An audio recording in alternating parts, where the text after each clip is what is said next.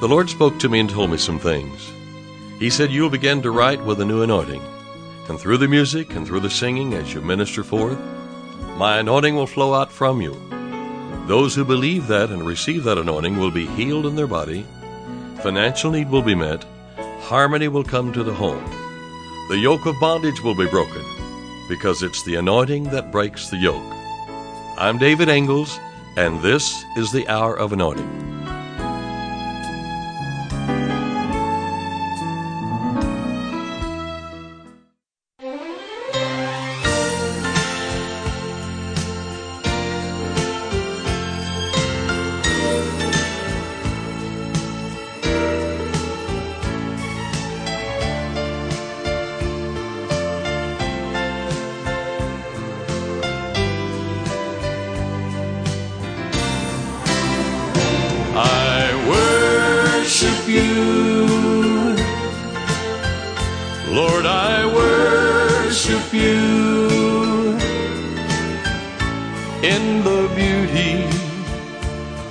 Your presence. Lord, I worship you. I'm not asking for one thing, just attention from my king to tell you from my heart just what you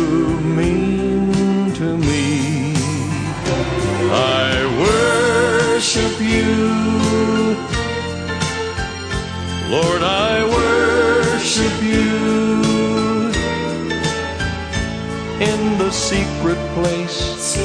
Lord, I seek your face and worship you. I'll praise you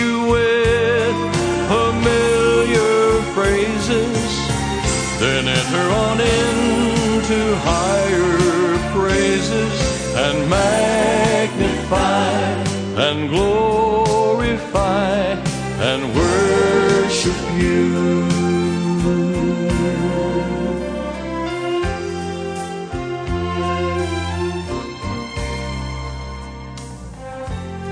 You're worthy of all praise,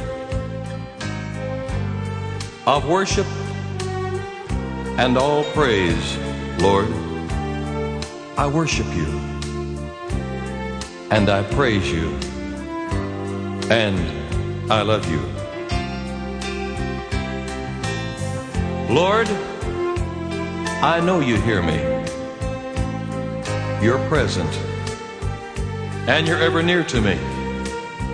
And the love with which I love, Lord, you're the giver of.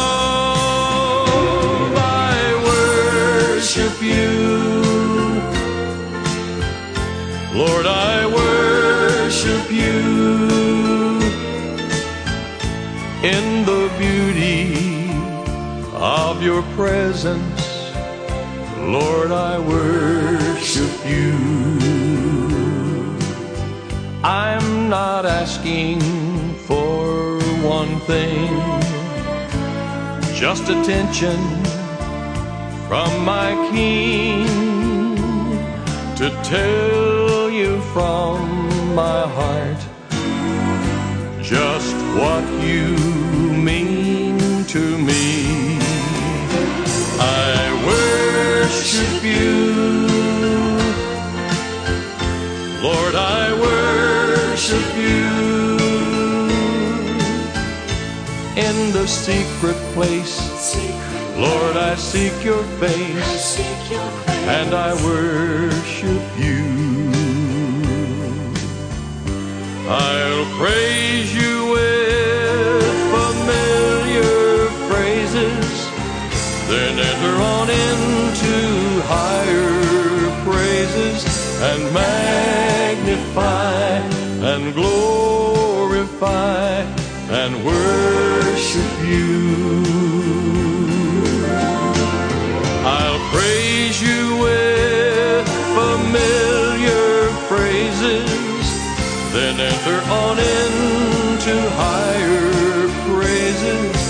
magnify and glorify and worship you.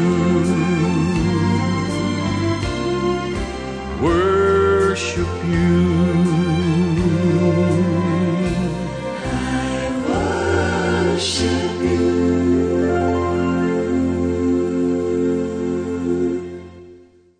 Looking at Romans chapter 7 is a real interesting chapter where Paul is kind of writing to the church and he's kind of, sound like he's kind of just admitting to some things and he's talking about, uh, he says, I know that in me, that is in my flesh, dwelleth no good thing, for to will is present with me, but how to perform that which is good I find not. He said, I don't know how to do this because it's within me, uh, the will to do good is is here, for the will is present within me, but how to perform that I do not know. Because he said, when I, uh, the good that I should do, I don't do it. In other words, there's a, there's a force of good. God's drawing him to do good, or God draws us as believers to do good. And Paul says, but, but I'm not doing good. But he said, then the thing that I shouldn't do, and that means the, the enemy, Satan, is drawing with his force. He's drawing. He said, the thing that I shouldn't do, then, then I'm doing. Then he comes down to verse 24 and says, O miserable or wretched man that I am, who shall deliver me from the body of this death? So the disobedience of God, I was talking with a friend yesterday and I said, you know, uh, disobeying God uh, won't, won't, won't make you miss heaven, but I mean, you'll miss having heaven on earth. you'll just miss out on heaven on earth is all here. We're going to examine a little bit farther a praying man that we all would respect, the apostle Paul, was a man of prayer. We're going to examine him and use him as an example. Remember, living without praying is like driving in a fog. See, in the fog, it's very dangerous to drive in a fog. You know, uh, you hear of, uh, you know, one and two and, well, not one, but two and three and ten and fifteen car pileups by people driving in fog. That's what happens in a life with somebody who's not really a praying person. We've been talking about Paul here writing to the Romans in chapter 7. And he, he points out there are two good forces. God, God is drawing me and, and God does draw. He, God nudges. He, he, he doesn't leave us alone. He's ever drawing on us and his spirit is wooing us. And there's that, uh, draw. And then, and then the devil's always trying to, to draw us his direction. And Paul said, the good that I wish to do, I'm, I'd really like to do, I'm not really doing that good, but the evil which I uh, should not do, that's what I'm doing. He said, O wretched man that I am, who shall deliver me from the body of this death? He said, I thank God through Jesus Christ our Lord. So then, with the mind I myself serve the law of God, but with the flesh the law of sin. There is therefore now no condemnation to them which are in Christ Jesus, who walk or act not after the flesh, but after the Spirit. For the law of the Spirit of life in Christ Jesus hath made me free from the law of sin and death. In 1 Timothy, uh, Paul writes and he says, I exhort, or I'm emphatic, I exhort, he says, first of all, that supplications, prayers, intercessions, and giving of thanks be made for all men. Uh, we're going to teach here how to get out of this dilemma of the old wretched man that I am sort of thing. In other words, it isn't totally uh, hopeless or helpless. We are not helpless. And Paul begins to give us the answer here as we look at uh, at Timothy as he's writing to Timothy. I exhort, therefore, that's uh, Second Timothy. Excuse me, no, not Second. It's First Timothy two and verses one through eight, actually. Uh, First of all, that supplications, prayers, intercessions, and giving of thanks. Something special begins to happen for us when we're praying away from us. As I begin to make supplication to the Lord, that means I'm thinking of the Lord. I begin to pray, that means that my mind goes to God because I'm looking to the Father. I'm going to the Father in the name of Jesus. When I'm interceding, I'm, I'm interceding, I'm taking the place of another who is not praying. That's what intercession is. Taking the place of another in prayer. It doesn't mean that they never pray or they couldn't be praying, but that just means that we're taking up their cause in prayer on their behalf uh, through intercession. Also, giving of thanks be made for all men. So we're to thank God for all men. I just, oh God, thank you for that man. But to thank God for many things about that man, and we do that in a, in a positive thrust of praising God, and it really becomes a kind of an intercessory thanks there. And Paul was meaning here that the very prime deposit and truth for the church was to be made in this manner. First of all, before anything, before you uh, begin to do any works, you, uh, in the front of all things, uh, we are to be a praying people, a praying person, a praying family, and a praying church. First, we're to pray for men. Uh, secondly, we're to pray for all men. And then we go to Philippians 4 and 6, and uh, Paul uh, spoke to the Philippians in this way through his letter.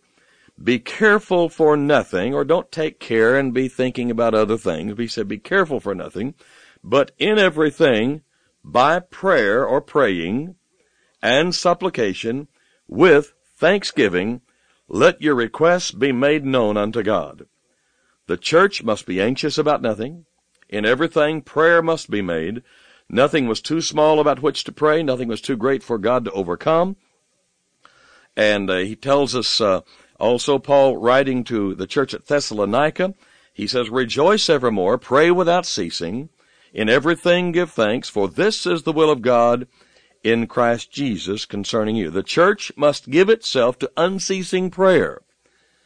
People make up the church. So people who I'm talking to now, who hear me now, we must set ourselves to pray unceasingly and make it a way of life. The church, Paul was not given to just prayer himself, but he continually and earnestly urged it in a way that showed its vital importance to all who would listen. He was not only insistent in urging prayer upon the church in his day, but he urged persistent praying. As prayer was the highest exercise in Paul's personal life, so also prayer assumed the same high place in his teaching. Paul's example of prayer added force to his teaching on prayer. Paul was the chiefest of the apostles as he was chief in prayer. You've been listening to The Hour of Anointing. To order David Ingles products, including music CDs and downloads, soundtracks, and songbooks, call us toll free at 1 877 34 Radio or visit us online at diministries.org. And while you're there, check out audio archives of past programs, including today's broadcast. Our mailing address is David Ingles Ministries, P.O. Box 1924, Tulsa, Oklahoma 74101. When writing, please include an offering for radio time along with the call letters of this station. Tune in weekdays at this same time for the Hour of Anointing with David Ingles.